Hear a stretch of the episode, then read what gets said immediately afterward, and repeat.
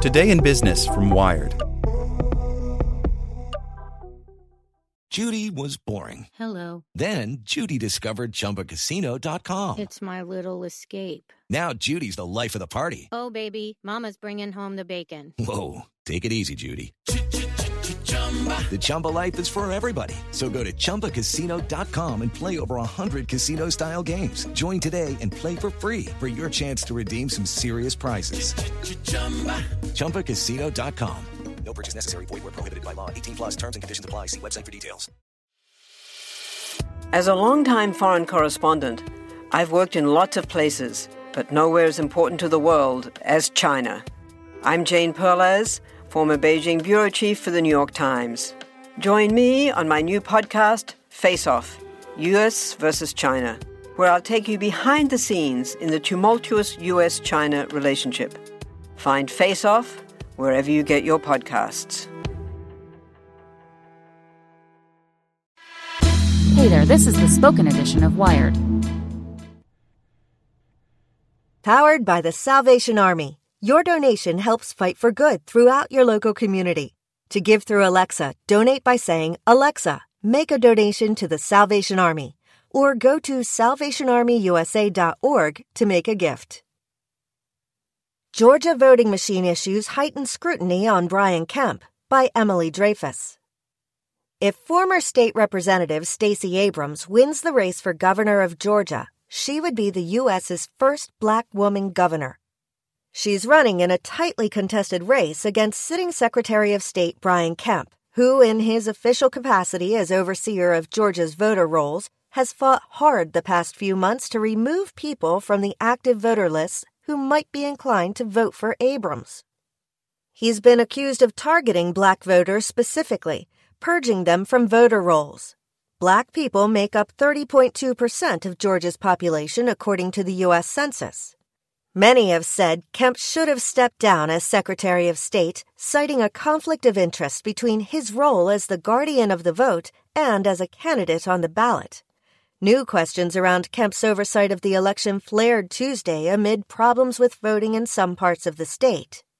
Late Tuesday, a group of Georgian voters filed a lawsuit requesting an injunction to prevent Kemp from overseeing the vote count, writing that they have, quote, reasonable belief that Kemp will not be a fair judge of the outcome of the elections and will exercise his official duties in a biased manner that denies them the right to cast an effective vote.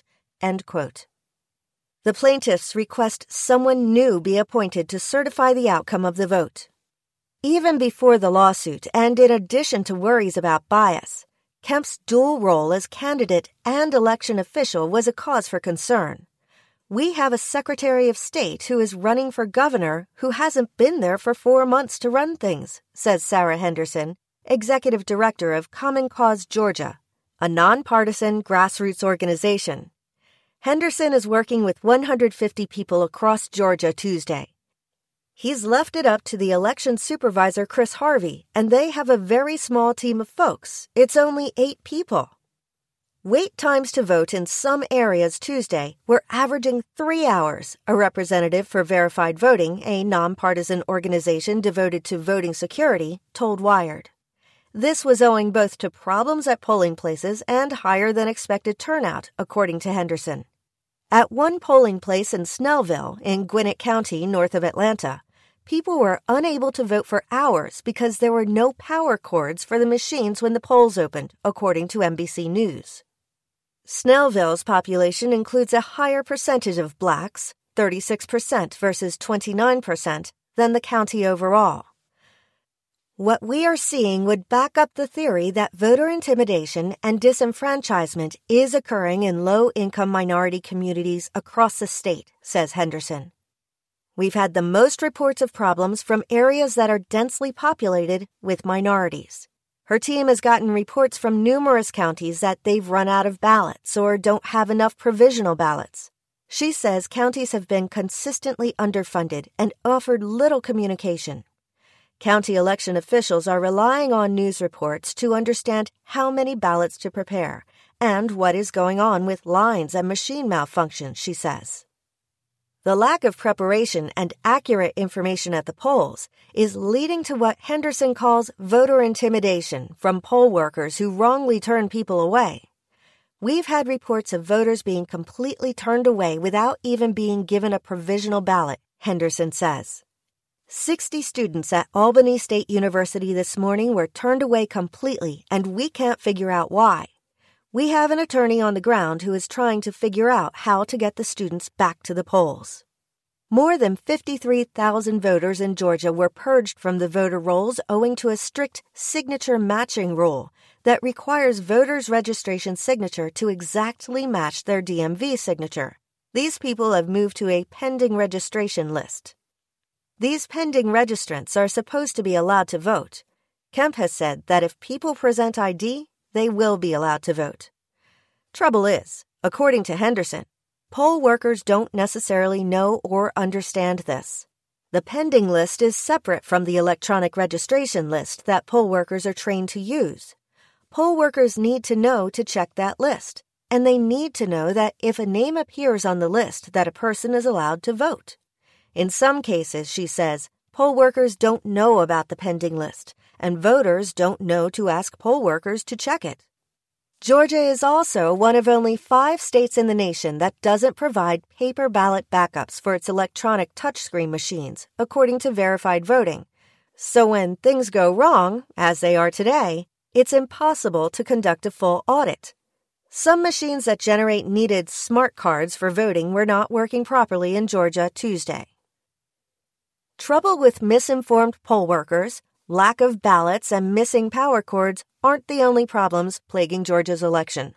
Georgia voters have been inundated with misleading robocalls from Kemp, falsely claiming that Abrams wants to let undocumented immigrants vote.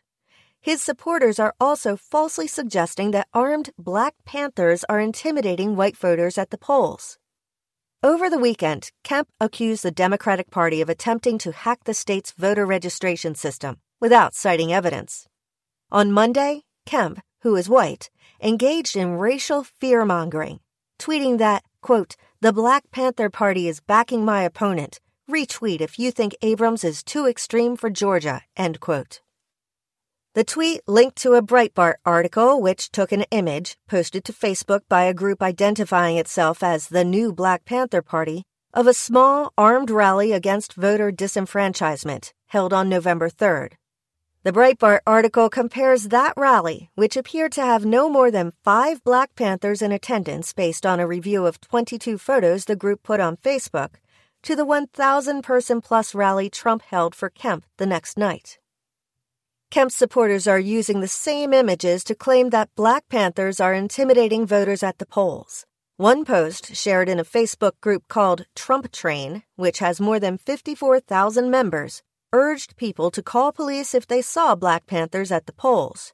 Quote, Black Panthers, a radicalized racist militant group, are armed with assault weapons roaming the streets and neighborhoods as well as the voting polls in Georgia to intimidate and persuade voters to vote for the far left Democrat candidate Stacey Abrams for governor. End quote. The new Black Panthers did not immediately respond to a request for comment. There have been some reports of racially motivated voter intimidation outside polling places on Tuesday. Henderson says she and her team have gotten a few reports of people with megaphones shouting anti black racial slurs outside certain polling places, though she declined to name the counties. Police, she says, have had to get involved in some instances. The Secretary of State's office has issued no official warnings about voter intimidation or problems at the polls and did not respond to request for comment. If you experience problems voting, you can report them to Common Cause at 866 Our Vote. Want to learn how you can make smarter decisions with your money? Well, I've got the podcast for you. I'm Sean Pyles, and I host NerdWallet's Smart Money Podcast our show features our team of nerds, personal finance experts in credit cards, banking, investing, and more. And they'll help you make the most of your money while cutting through the clutter and misinformation in today's world of personal finance. You'll get clarity on strategies to help you build your wealth, invest wisely, shop for financial products, and plan for major life events. Listen to NerdWallet's Smart Money Podcast wherever you get your podcasts.